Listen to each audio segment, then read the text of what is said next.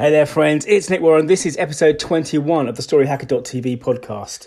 I think back, uh, when would that have been? Back in episode 9, you know, like, like a week and a half ago, I talked about callbacks and how I met your mother and how callbacks, having elements in your story that hark back to things that have already happened, can be really powerful. And um, funnily enough, tonight I'm going to go and see uh, the second chapter, chapter 2 of It and uh, I loved it. The first film, it's just the right amount of scary for me. Um, anyway, uh, so the interesting thing about it, you may or may not know this, is the original novel is actually two stories. Really, it's the story of the kids, and then it's the story of the the adults who come back. And I guess, I guess what I'm going to see tonight in um, it too is the yeah, it's the adults that come back. So as you can imagine, that is a book that is chocked full of callbacks because the two stories are told simultaneously through the book.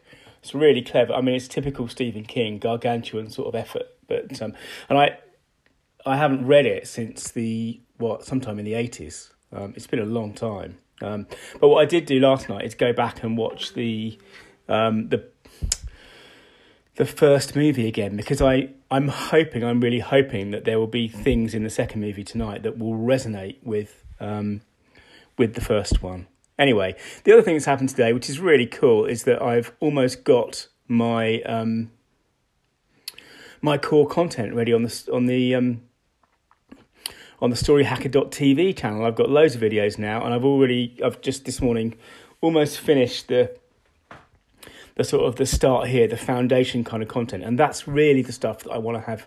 I wanted to have in place before I started promoting it and putting it out to the world. So that's really exciting day. Anyway, this is Nick Warren. This is episode twenty-one of the StoryHacker.tv podcast because stories mean business. Hey, this is Nick. Thanks again for listening. To dig deeper, search for story.business.